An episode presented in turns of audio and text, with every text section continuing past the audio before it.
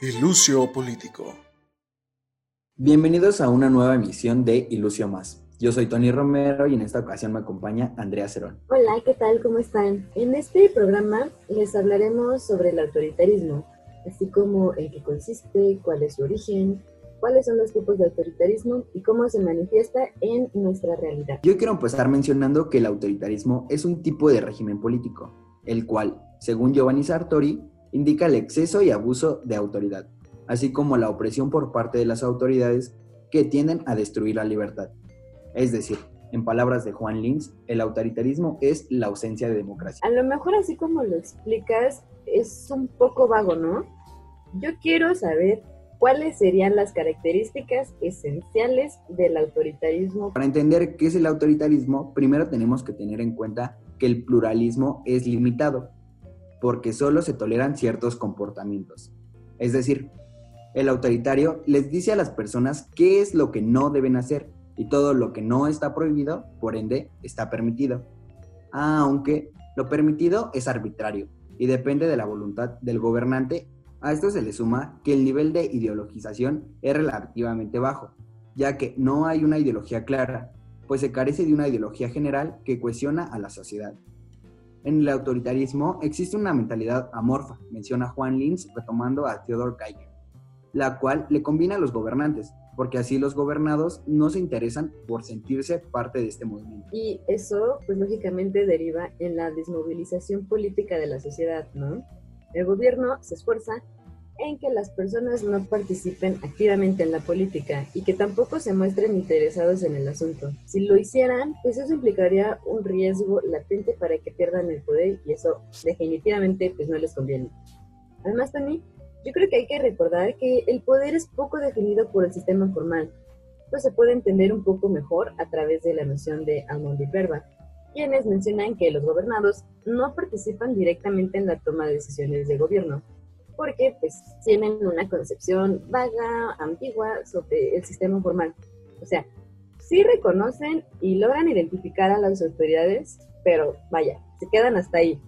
No tienen un conocimiento más profundo, por ejemplo, de, sus funciones. Los regímenes autoritarios son todos aquellos que no se basan en la legitimidad, más bien surgen de crisis o debilitamientos en los sistemas democráticos. Para estudiarlos, Linz realizó una clasificación de autoritarismos y probablemente es una de las tipologías más conocidas. Para él, primero se encuentra la democracia oligárquica, que como su nombre lo dice, a primera vista parece que se respetan las dinámicas democráticas. Cuando se hace un análisis más profundo, se encontrará que los mecanismos democráticos se aprovechan para otorgar el poder a un grupo pequeño de personas. Es decir, los mecanismos democráticos son vacíos de forma y fondo, pues nomás están ahí de adorno. Y un ejemplo muy claro podría ser el de los gobiernos priistas antes de la alternancia, porque pues se simulaba llevar a cabo elecciones periódicas y medio se aparentaba velar por los intereses de los mexicanos. Sin embargo, pues sabemos que esto era solo una manera en que la élite conservaba el poder y disfrazaba todas sus maniobras con, con dinámicas supuestamente democráticas. Un segundo tipo de autoritarismo es el caciquismo, pues este, digamos que sería el gobierno de los jefes políticos locales que se aprovechan de las debilidades del poder central. Un ejemplo cercano a nosotros es el caso de Elba Ester Gordillo, quien durante 23 años cooptó la presidencia del Sindicato Nacional de Trabajadores de la Educación e hizo de dicho sindicato un instrumento con el cual se benefició personalmente. También el caudillismo puede ser considerado, de acuerdo con Linz, un tipo de autoritarismo, pues esto implica que una persona procedente de algún ejército se convierta en líder o representante. Por ejemplo, eh, los gobiernos posteriores a la Revolución Mexicana, como el de Carranza o el de Madero, pues ellos fueron caudillos de la revolución, ¿no? Y cuando llegaron al poder no llegaron mediante dinámicas democráticas, sino que se impusieron tal cual como ejecutivos sin ninguna elección previa. El último autoritarismo al que hace referencia Linz es el sultanismo moderno, que se refiere a una forma de gobierno donde el líder domina y personifica de manera extrema el poder. Es decir, el poder solo se encuentra en el líder y no tiene limitaciones para tomar decisiones arbitrarias sin explicar razones. Por ejemplo, el caso del Shah en Irán, quien era eh, la máxima autoridad en dicho país hasta la revolución en 1979. Pero oye, Tony, Yo creo que también hay que tener un buen cuidado porque no sé si lo hayas notado, pero muchas veces te ocupan en análisis pues sinónimos de, bueno, más bien, te ocupan los términos autoritarismo y el totalitarismo en la literatura como sinónimos, pero pues son muy diferentes, aunque estos tres reúnen la característica de ser sistemas no democráticos, pues yo creo que sí merecen un poco más de delicadeza al ser empleados. Primero, no se debe confundir un sistema totalitario con uno autoritario, pues el totalitario es un sistema político en el que todo comportamiento está controlado por el Estado, que hace una revisión sobre qué es lo que está permitido y qué no. Es decir, el Estado no solo ejerce el poder político, sino que controla en la totalidad de la vida. Además, el funcionamiento que sostiene el totalitarismo pues está muy cañón, ¿no? O sea, básicamente se piensa que la fuerza es muchísimo más eficaz que la persuasión. Por ello, una de sus debilidades y su mayor amenaza es la libertad, pero pues no cualquier libertad o libertad secas.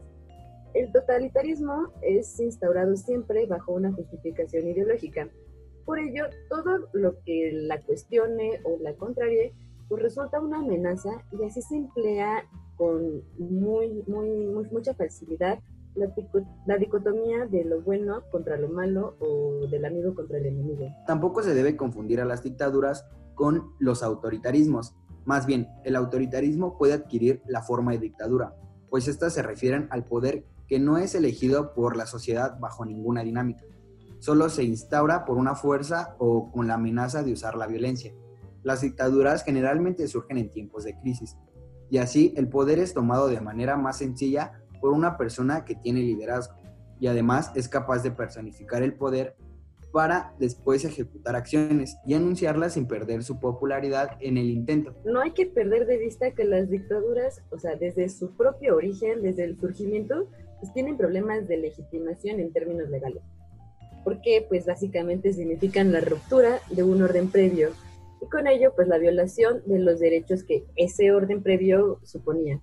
Entonces frente a ello, eh, muchas veces los líderes en las dictaduras se resguardan de discursos de tipo yo soy El Salvador, yo soy el padre de la nación y todas esas cosas que nos suenan bastante conocidas y con ello se logra pedir colaboración social para llegar a la armonía que supuestamente solo su gobierno puede ofrecer. Ahora que ya hicimos un rápido y jugoso recorrido conceptual y hemos esbozado un poco qué es el totalitarismo y cómo debe ser empleado este concepto, esperamos que tengan en claro que el autoritarismo, el totalitarismo y la dictadura son sistemas no democráticos. También esperamos que tengan las herramientas suficientes para poder evaluar en este aspecto a su gobierno local o nacional.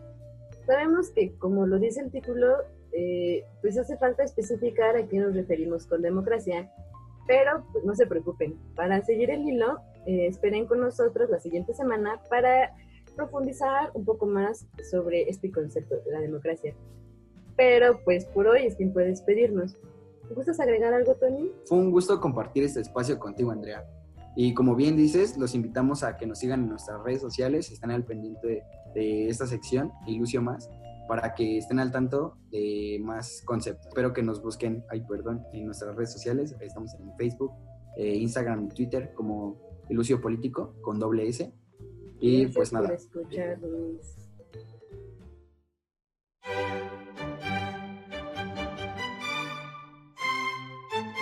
Ilusio Político.